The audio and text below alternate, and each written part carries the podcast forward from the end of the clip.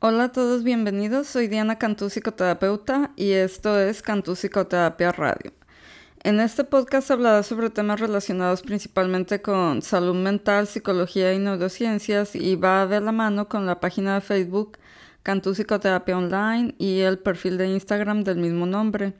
Ahora también se pueden encontrar algunos de los episodios en YouTube, en el canal del mismo nombre del podcast, Cantú Psicoterapia Radio Todavía no se encuentran todos, pero los iré subiendo conforme me sea posible.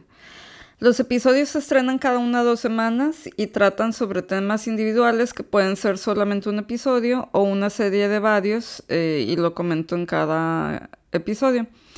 No olviden suscribirse al podcast en la plataforma que lo reciban y descargarlo para que puedan seguir escuchándolo en los momentos en que no tengan wifi.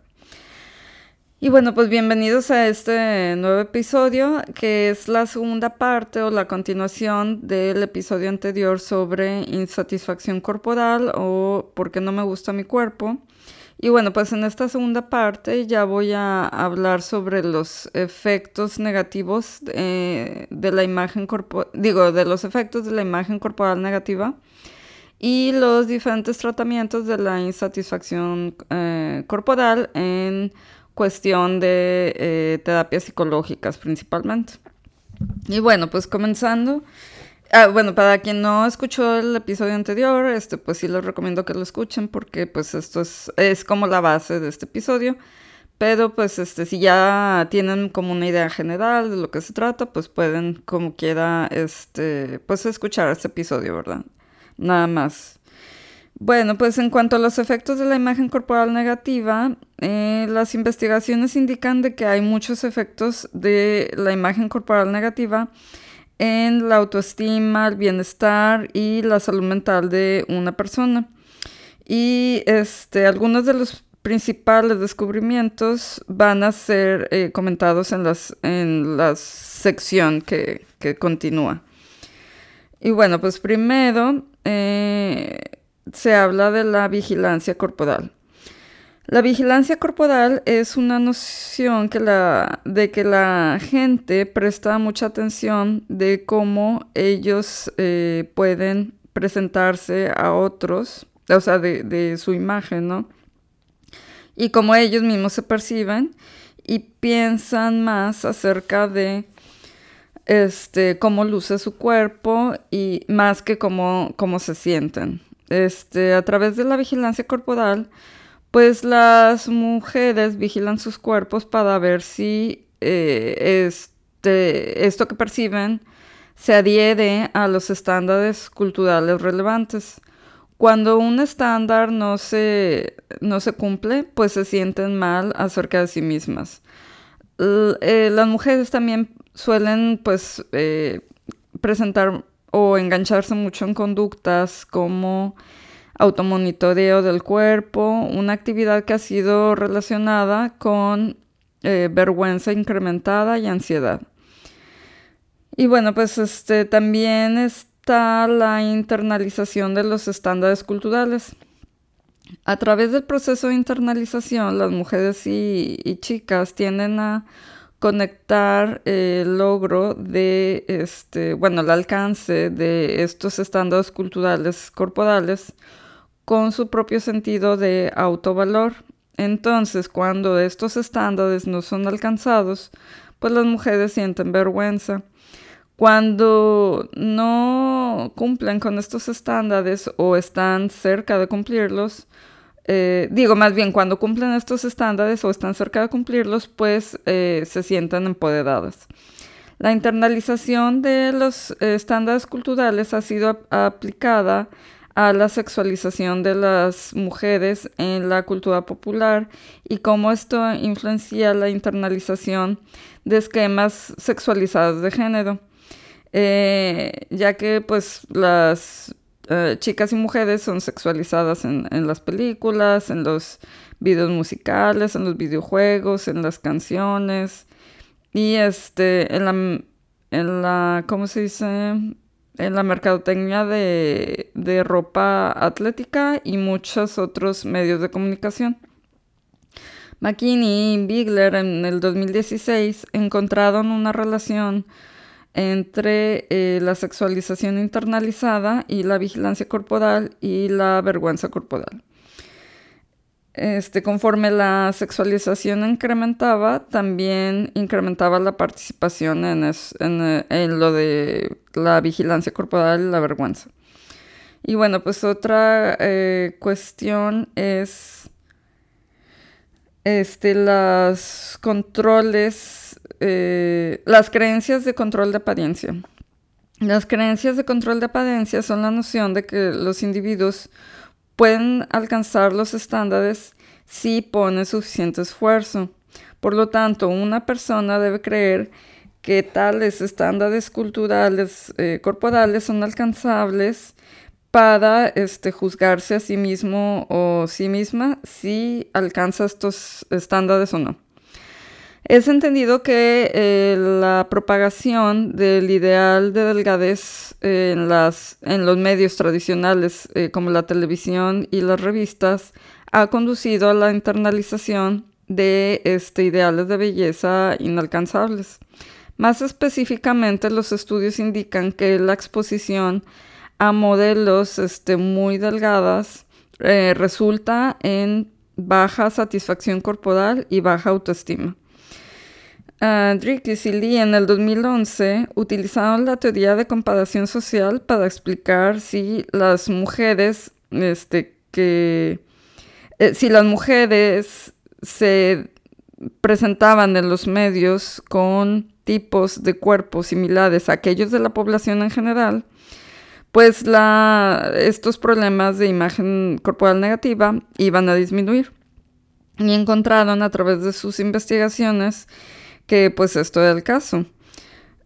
Cuando este, las mujeres de una talla regular veían en los medios a mujeres de talla regular, pues solían reportar este, imagen, una imagen corporal más positiva.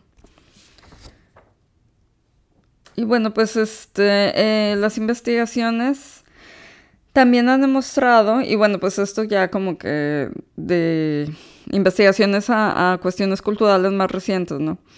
Eh, las investigaciones han demostrado que eh, conforme más tiempo pasa un adolescente o, este, una chica joven en el Facebook, es más probable que pues internalice el ideal de delgadez y que este, experimente una satisfacción menor este, con su peso y participe más en la vigilancia corporal y la comparación de apariencia. Más específicamente, este, pues participar en actividades que, que estén relacionadas con fotografías en Facebook, como eh, compartir o este, publicar fotos de sí misma o de amigas y ver, dar me gusta y hacer comentarios en fotos resulta en preocupaciones con la imagen corporal y este, una mayor internalización del ideal de delgadez, este, pues eh, basando la autovalía en la apariencia el desear una mayor delgadez, presentar una insatisfacción con su peso y eh, eh, objetivizarse, o sea, verse a sí misma como un objeto y pues hacer más esta comparación de apariencias. También el contenido de videos musicales y de la televisión por cable ha sido estudiado. Rachel de Watson en el 2005, este, pues, eh, vieron que los videos de música pop con una agenda principalmente comercial, pues tendían a, mostrar eh, cuerpos sexualizados que podían ser vistos como objeto de deseo y fantasía. Y este, pues que eran las representaciones de las mujeres blancas y pues, eh, pues que en cuanto a la cultura afroamericana, pues esto era muy diferente. También, este, por otro lado, eh, muchos estudios han, reportado que existe una insatisfacción mayor, eh, insatisfacción corporal mayor en adolescentes hispanas y jóvenes adultos que ven o leen más este, medios de comunicación así de lo de lo comercial o popular que se presenta en la, en la televisión normal que aquellos que no. Y bueno, pues este... En cuanto a los aspectos de salud mental de la imagen corporal, pues eh, la imagen corporal de una persona ha sido asociada con la autoestima, eh, sentimientos de autovalía, particularmente cuando uno participa en la comparación social y procesos de internalización. Esta sección a continuación, eh, pues, subraya la importancia de entender la relación entre la imagen corporal y la insatisfacción corporal con problemas de salud mental como la ansiedad, la depresión, los eh, trastornos alimenticios y el, índice de suicidio. Y bueno, pues en cuanto a la relación eh, de la imagen corporal con la ansiedad y la depresión, eh, casi la mitad de chicas y mujeres estudiadas en los Estados Unidos reportaron evaluaciones globales negativas de sus cuerpos. La insatisfacción corporal y la imagen corporal negativa han sido demostrado que son factores de riesgo para trastornos clínicos alimenticios y eh, bajos niveles de autoestima, depresión y ansiedad. Cada una de estas dificultades de salud mental pueden tener un efecto en la calidad de vida del individuo pueden afectar este, la habilidad de un individuo para participar en actividades normales de la vida como asistir a la escuela, establecer y mantener eh, amistades, participar en relaciones románticas, este, pues buscar entrar a la universidad y oportunidades de trabajo y pues vivir así como que la vida, la vida misma al, al potencia, a la potencia, ¿no? A la potencia que se pueda. Eh, la imagen corporal negativa y la insatisfacción corporal presentan también factores este, de, riesgo de seguridad, como que vaya progresando a un completo trastorno alimenticio este, y pues progresando a un nivel más clínico de, trastornos del estado de ánimo que requieran medicamentos, hospitalización, este, autolesiones o incluso suicidio. Dentro de las condiciones psiquiátricas, los individuos con trastornos alimenticios, principalmente de anorexia nerviosa, eh, tienen el mayor índice de, mortalidad por, suicidio. Este, bueno, pues a los adolescentes y adultos que participan en, en conductas como el trastorno de apetito descontrolado, este, pues también mostraron más elevados este, intentos de suicidio. Algunos trastornos de la piel que tienen este, implicaciones serias cosméticas como este acné severo también pueden conducir a sentimientos de aislamiento, eh, exclusión social, estigmatización y pensamientos suicidas. Y bueno, pues en cuanto al tratamiento de la insatisfacción corporal, Actualmente no existe un diagnóstico o una clasificación individual para la insatisfacción corporal o los trastornos de imagen corporal este, en el manual diagnóstico y estadístico de los trastornos mentales. Sin embargo, la imagen corporal o los este, trastornos en, en la imagen comúnmente son confundidos con la dismorfia corporal y este que también es considerado un componente crítico en el diagnóstico de los eh, trastornos alimenticios. Y bueno, pues aquí voy a hablar eh, de los diferentes tipos de trastornos relacionados con este tema en, en, el, eh, en el manual de trastornos mentales. El trastorno de dismorfia corporal es comúnmente confundido con la insatisfacción corporal. Sin embargo, el trastorno de, dismorfia es una preocupación con una parte particular del cuerpo o varias áreas al grado de que los pensamientos son intrusivos, este, no, no indeseados, difíciles de controlar y consumen mucho tiempo.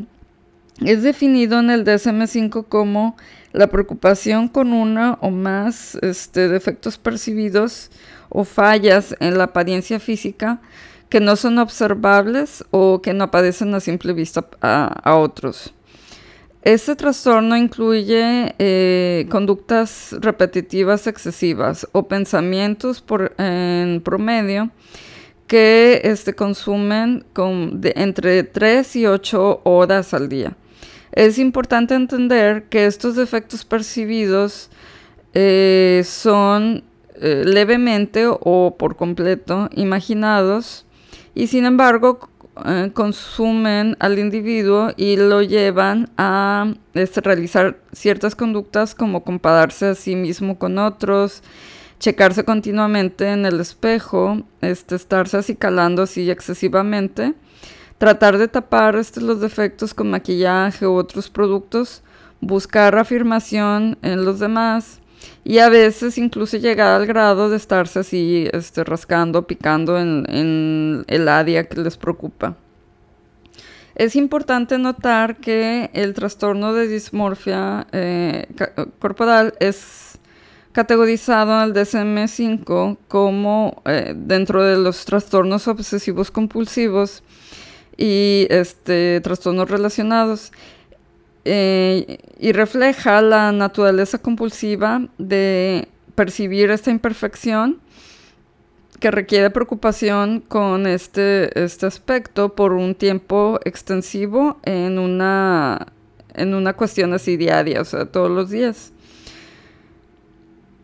Y pues esto eh, lo distingue de la insatisfacción corporal que en la mayoría de los casos representa eh, puntos de vista globales y actitudes hacia eh, el cuerpo de uno en relación a otros o a, un, eh, a una comparación de un ideal. Y pues puede o no presentar este, una, esta calidad obsesiva que tiene el otro trastorno. También es posible de que la insatisfacción corporal y el trastorno de dismorfia corporal pues ocurran al mismo tiempo. Y bueno, pues en cuanto a los trastornos alimenticios, eh, la insatisfacción de la imagen corporal es un componente crítico en dichos diagnósticos como anorexia nerviosa o bulimia y es enfatizado en eh, el criterio diagnóstico. Por ejemplo, el criterio B en el diagnóstico de anorexia requiere que una persona tenga un miedo intenso de ganar peso o volverse gordo y una conducta persistente que interfiere con ganar peso y que pues este lo conduce este, significativamente a presentar un bajo peso. El criterio C en el diagnóstico de anorexia nerviosa este Ah, dice que eh, un individuo puede sentir un, disturbio en la manera en que este, percibe su, su peso, su figura, y pues este... Y pues no, no tiene así como que conciencia y no reconoce este, la seriedad de que está presentando muy bajo peso, o sea, en cuanto a, considerar y aceptar que pues es un riesgo para, su salud, Y pues no lo reconocen esa así en negación. Y similarmente el criterio de la bulimia, del diagnóstico de bulimia nerviosa, establece que este, una autoevaluación eh, es muy influenciada por su, peso y su figura corporal. Eh, un, profesional de la salud mental eh, debe tener cuidado de no diagnosticar así mal a una persona con un trastorno alimenticio que puede estar este, siendo ocasionado por otro problema como algunos este, problemas médicos como hipertiroidismo, este, eh, tumores o síndrome de algunos síndromes de deficiencia inmune pueden causar también una seria pérdida de peso. Similarmente, algunas personas con eh, trastorno depresivo mayor, esquizofrenia, abuso de sustancias, pueden experimentar una severa pérdida de peso. Sin embargo, pues no suelen exhibir el miedo a ganar peso eh, que se requiere pues, para el diagnóstico de anorexia nerviosa. Y bueno, pues este, ya pasando a la sección de, eh, hablando así como sobre los diferentes tratamientos de la insatisfacción corporal. Y bueno, pues, cuando un profesional de la salud está tratando este, este, este problema, debe primero entender todos los aspectos para el diagnóstico antes de formar un plan de tratamiento. Por ejemplo, si la insatisfacción corporal es eh, una preocupación aislada o si es un componente de otro diagnóstico como este, un trastorno alimenticio o este, el trastorno de, dismorfia corporal. El, abordaje que tiene este, más evidencia eh, y pues el más común para tratar la insatisfacción corporal es la terapia cognitivo-conductual. Basándose en el diagnóstico, los síntomas, las conductas y los procesos cognitivos presentados por el paciente, las modalidades eh, de tratamiento psicológico frecuentemente son combinadas con otras modalidades como ejercicios, medicación y este, trabajar en conjunto con un, un especialista en nutrición. Otras dificultades psicológicas frecuentemente son eh, tratadas en conjunto eh, con la insatisfacción corporal. Este, pues pueden ser la depresión, la ansiedad, la baja autoestima y la eh, pena o vergüenza. Existen cuatro, principales, ah, cuatro abordajes principales para tratar la insatisfacción corporal, que son la, como ya lo mencioné, la terapia cognitivo-conductual, la terapia de aceptación y compromiso, eh, la terapia de exposición y prevención de respuesta y la psicoeducación. Y bueno, pues comenzando con la eh, terapia cognitivo-conductual, pues esta incorpora eh, terapias psicodinámicas y, conductuales para examinar los patrones de pensamiento y las creencias que son la raíz de la causa de los pensamientos distorsionados e irracionales y las conductas. Esos pensamientos maladaptativos distorsionados son frecuentemente etiquetados como eh, cogniciones fallidas o errores cognitivos. En esta terapia, el, el psicólogo terapeuta trabaja este, con el paciente para identificar los patrones negativos de pensamiento como este, una, ¿cómo se dice? Auto, autoplática, autoconversación negativa, identificando disparadores de eh, pensamientos negativos y este, empezar a reemplazar estos patrones con este, otros más saludables. Algunas distorsiones típicas cognitivas suele ser el tipo de pensamiento de todo o nada este, ejemplos son, este, estoy muy pasado de peso, entonces no me voy a poder casar. O este, querer leer la mente. Eh, por ejemplo, eh, yo sé que mi novio desea que perdiera 10, 5 eh, kilos. Y otro tipo es la personalización. Como por ejemplo, este, pensar que todos me están, todos me están mirando estos patrones de pensamiento son confrontados este, de acuerdo eh, a las relaciones interpersonales y, e intrapersonales, las relaciones familiares, eh, las relaciones con amigos y la presión social. La terapia cognitivo-conductual pues, es el tratamiento eh, preferido para tratar sobre todo el trastorno del apetito descontrolado y la bulimia nerviosa. Otros descubrimientos han mostrado que cuando se trata a las personas con bulimia nerviosa, este, pues mm, se, obtienen eh, como que más progresos conductuales cuando las ah, restricciones de dieta son reducidas. Y bueno, pues eh, la siguiente terapia es la de aceptación y, compromiso. Y pues la principal meta de esta terapia es tolerar las situaciones que produzcan ansiedad y ah, estos pensamientos, más que querer cambiar o empezar así como que a confrontarlos o discutirlos. Las habilidades que se enseñan a través de, esta, terapia pues son principalmente mindfulness o la atención plena, la aceptación y este el vivir así como con ciertos valores. A través del mindfulness, un individuo aprende a estar en el momento presente, eh, particularmente, o sea, sobre todo momentos que, que produzcan ansiedad, y observar y experimentar los pensamientos, los sentimientos y las sensaciones conforme van surgiendo. Las lecciones de aceptación se enfocan en ayudar a una persona a aceptar este, su lucha de, este, de insatisfacción corporal más que querer evitarla, controlarla o, distraerse con este, otros pensamientos, sentimientos o conductas.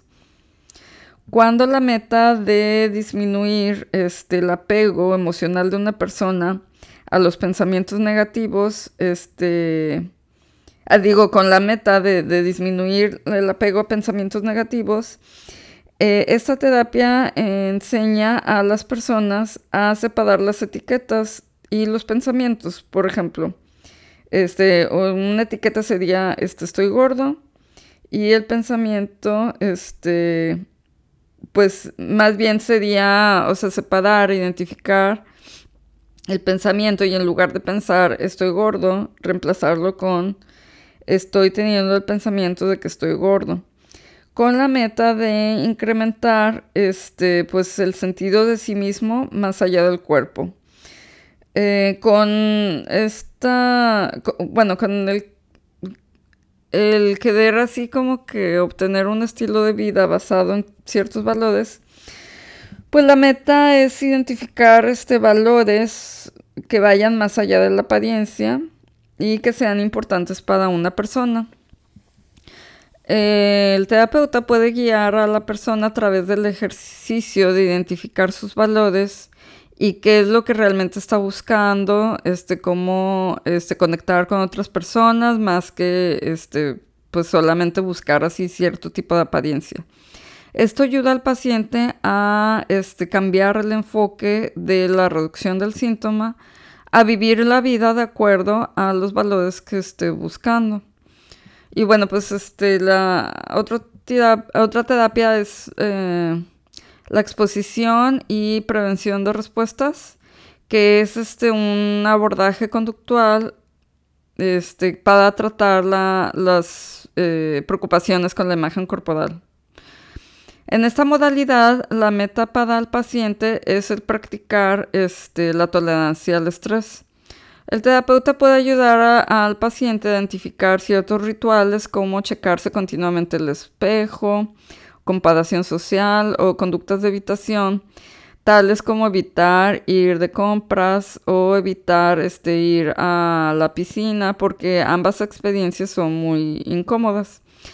Una vez que este, eh, se hace una lista de, estas situaciones que induzcan estrés eh, y bueno, pues estas experiencias se organizan de la más difícil a la menos difícil.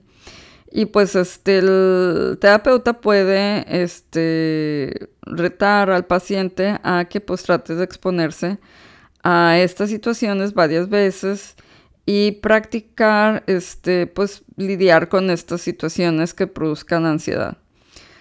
También puede, el terapeuta también puede eh, enseñar al paciente estrategias para eliminar, reducir y resistir a rituales y pues empezar a monitorear la frecuencia de, estas conductas.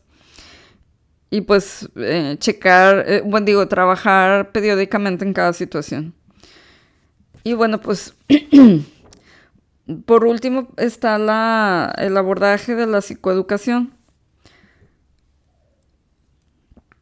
A través del proceso de la psicoeducación, un terapeuta este, pues ayuda explicando eh, mecanismos cognitivos y distorsiones cognitivas y bueno, pues cómo son erróneos y cómo pueden estar sirviendo a un propósito diferente para el paciente.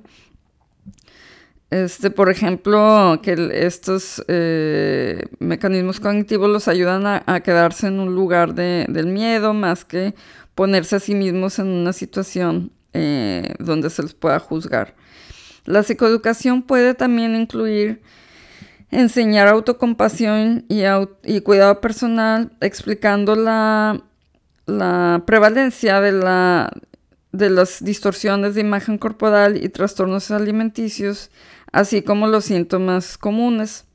También puede enfocarse en la conexión entre dificultades de salud mental que pueden suceder al mismo tiempo, como ansiedad, depresión, baja autoestima y este, pensamientos obsesivos compulsivos. Y bueno, pues otras modalidades, este, por último, otras modalidades utilizadas para tratar este, las, los disturbios en la imagen corporal y, los trastornos alimenticios pueden incluir la terapia dialéctica conductual, este, pues la terapia de baile, musicoterapia, este, terapia familiar, terapia, psicoterapia interpersonal, eh, meditación y psicofarmacología. Debido a que este, los trastornos en la imagen corporal y los trastornos alimenticios están eh, tan cercanamente alineados con estas mismas dificultades de salud mental como la depresión y la ansiedad, un paciente puede necesitar eh, asistencia ah, de, medicamentos como este, pues, los ansiolíticos o este tipo de medicamentos. Y pues esto solamente puede estar determinado por un médico, un psiquiatra, y este, pues generalmente se toma la decisión y se da un seguimiento en conjunto con el terapeuta del el paciente. Y bueno, pues este,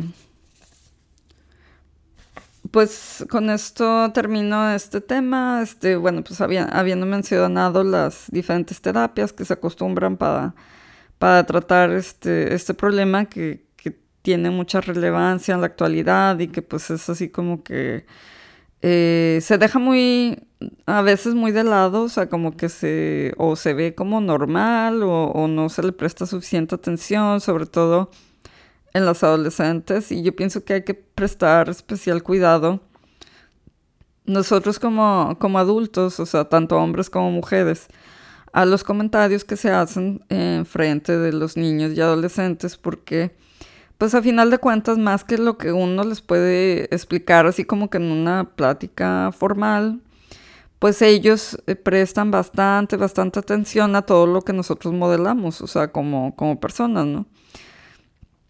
Entonces, si ellos nos escuchan este, decir pues que estoy gordo, que no me, este, no me queda esta ropa, o que desearía estar así, o que, qué bien se ve esta persona y es una persona muy delgada, o, o estar así continuamente haciendo comentarios sobre los cuerpos de los demás, pues se empieza a, poner como exageradamente el valor en la apariencia, que es lo que comentaban de las, estas terapias, ¿no? que pues a veces, este, a final de cuentas, pues si uno se va así como que a los valores más profundos e importantes como seres humanos, pues la apariencia no termina siendo uno de ellos, ¿no? O sea, como que cuando, allá cuando llegue el momento de nuestra muerte, o sea, no, vamos así como que a atesorar de, ah, qué bien me vi en este momento, en esta foto, esta foto tuvo muchos likes, o sea, no sé.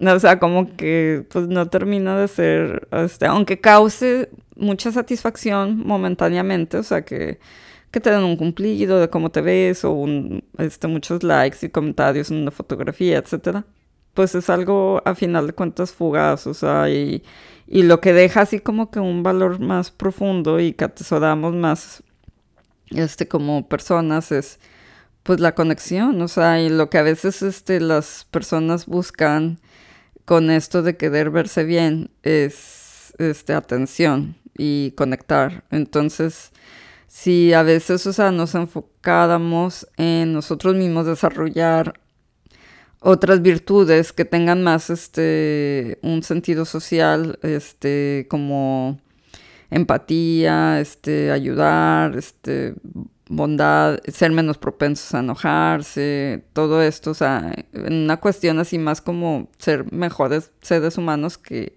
que vernos bien, pues yo pienso que sería, o sea, tanto nos enriquece más a nosotros mismos como también este se da un ejemplo de una mayor estabilidad y salud mental para nuestros este adolescentes y niños, ¿no? Y bueno, pues nada más quería hacer esta pequeña reflexión al final. Este, espero que les haya gustado el, cómo maneja el tema. Ya saben, estoy a sus órdenes en mi email dianacantua.com. No dejen de suscribirse al podcast para que les avise cuando suba nuevos episodios. Y pues dejar una, una reseña, una calificación en las plataformas que lo permiten. Bueno, pues este, nos vemos para el siguiente episodio y que tenga muy buena tarde.